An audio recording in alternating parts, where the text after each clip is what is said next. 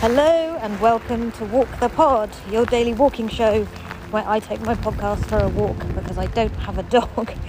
You take 10 minutes out of the day to walk in nature and to pay attention to what's directly in front of you. My name is Rachel Wheeley, bringing you your daily Walk Life podcast, and it is absolutely tipping it down here on the bike track. I quite often say when I'm recording the podcast that I can count the number of really torrential rain episode recordings, episode recordings on the fingers of two hands. Well, unfortunately, this is one of those days. It is rain index 15 and a half. It's absolutely miss and miss.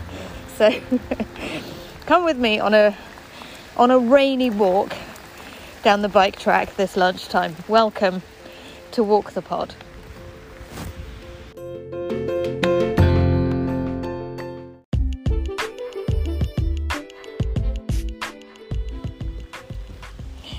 I'm reminded this lunchtime of uh, something I read a while ago, and I'm afraid I can't source it properly. Now that I'm doing a proper university course again, I have to source things properly, and I can't, for the life of me, remember the source.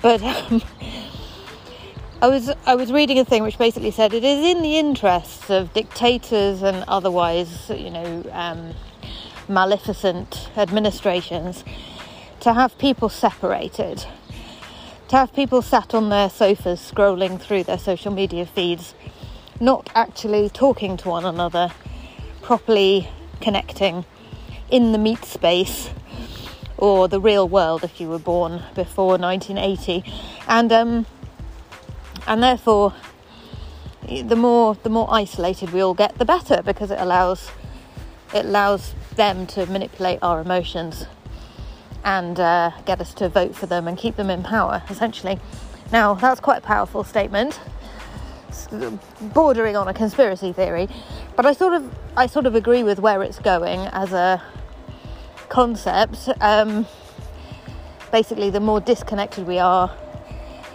the higher the chances of us ending up in a very bad situation. The more collaborative and the more connected we are, the more we can defend against that sort of thing and make sure that the world is a good and happy place.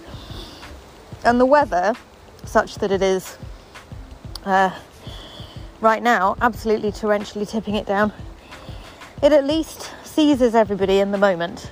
It at least says, no matter what else is going on, you're all in the rain. We're all in the rain together, and suddenly strangers have a reason to at least give each other a little eyebrow raise as if to say, bloody hell, not this again. Um, so, just walking under the railway bridge. So, weather is a very, very connecting uh, piece of phenomena. So, I have to have to be grateful for that. Now, if that isn't overly being positive about something, I don't know what is. But look, it's it's early October, it's actually not freezing, it's just wet. So I can cope with that. I can cope with that. Thank you very much for walking with me. We're talking about valuing yourself this series. This is the third episode of series 30. And yesterday I was talking about how an empty cup cannot pour. And Sam, previously mother of cats, now mother superior of cats, before she asked for a promotion and I'm not going to stand in the way of anybody who wants a promotion. If you're in the lunchtime walk club and you want a promotion, by golly, you can have one.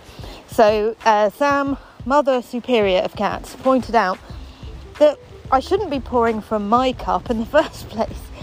I like the fact that she's prepared to take this analogy and stretch it to beyond breaking point.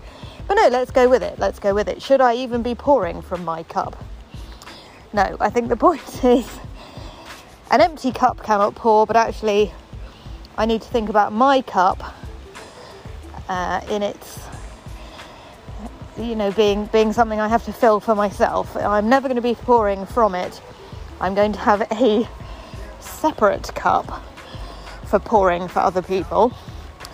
That's an even more boundaried way of thinking about it, and so I prefer that that that way of thinking about the cups analogy there's also the spoons analogy. There's the how many spoons have I got? Mental health analogy. where I have to think about how many spoons I have and how much a, a given activity is going to cost me in terms of spoons. And do I want to keep a spoon back for certain things that I know I need to do later on in the day? Now, that is an analogy which I have borrowed slash appropriated slash stolen from the disabled community and arguably shouldn't, but if I can borrow it on behalf of the mental health community, then um, you know, I think if it, to be honest, if it helps anybody at all, then I'm happy to steal it, and I, I'm going to be unpo- unapologetic about the appropriation of something which actually helps somebody else. So, um, so let's go with spoons and cups, and all of this feeds into our topic, valuing yourself, because what it's saying is it's saying understand that you are extremely valuable yourself and allowing yourself to be depleted or diminished or squashed or emptied by the demands of others. Uh, might seem like a good idea if you're putting the needs of others before your own, but actually, it's pretty unsustainable because once you are burnt out from helping other people, you can't help them anymore. So, even if your ultimate goal is to be helpful and serve others, you actually need to look after yourself for the reason of being able to help and serve others. So, even if you think it's selfish to put yourself first, it actually isn't. It's a necessary a necessary mindset shift to do in order to continue doing exactly what you're doing now. Uh, that's where we've got to with our topic this series, valuing yourself. But look, I want to go off on a completely different angle. I would like to know what valuing yourself means to you. And you can take it in any direction you want. Go to walkthepod.com, press the button marked message, leave me 59 seconds of your beautiful voice. Alternatively, email rach at rachelwheeley.com if you have my number, you can send me a longer voice message via WhatsApp, and I would be enormously grateful to hear your thoughts because it will allow us to keep the topic going and going in different directions will reveal new things that we haven't yet thought about.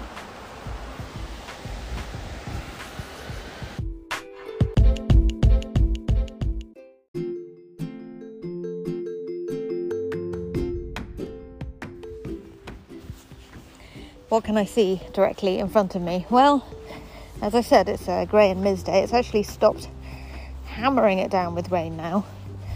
I can see a squirrel racing across several paving stones and into the road. Uh, there's no, no, cars coming, I think it'll be safe. Uh, I can see the trees uh, sort of flexing a little bit in the wind. I'm walking past the Castle Kindergarten, which is a little nursery next to where I live, and the children have threaded some ribbon through the railings in various different colours, tied it all off. I can see leaves kind of slicked down onto the tarmac in front of me as I walk along this path, and various signs that have been sprayed into the tarmac by people along along the way. I don't know what any of them mean, but they're sort of indications about where a pipe needs to go or something like that. There's a tree here with fairy lights wrapped around it, which is rather gorgeous, and some cobbles that have been broken up with a pickaxe. Uh, it's all going on, poddies. I mean, it's not. It's pretty. It's pretty deserted actually today. But look, that's kind of what I'm here for. If you are the sort of person who would like to go for a walk at lunchtime, but the whole thing just feels like rather a chore in the wet and the miz. That is my experience, and that's why I started this podcast. So I found it very difficult to leave my desk at lunchtime and go for a walk. I started this podcast because I don't have a dog as a commitment to actually get out and do my walk every day. And if it helps for you to listen to the podcast while you're walking so that you have company, that's what I'm here for. That is literally what the show is for. And if you're listening to this and thinking, well, what is this lunchtime walk club she keeps referring to? There's a club you can join of walkers who live in all different places in the world. They all walk.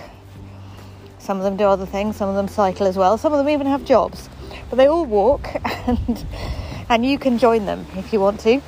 Go to patreon.com forward slash Rachel Wheeley. Uh, you can alternatively go to rachelwheeleyisfunny.co.uk um, and when you get there, you will be offered various different ways of joining the lunchtime walk club.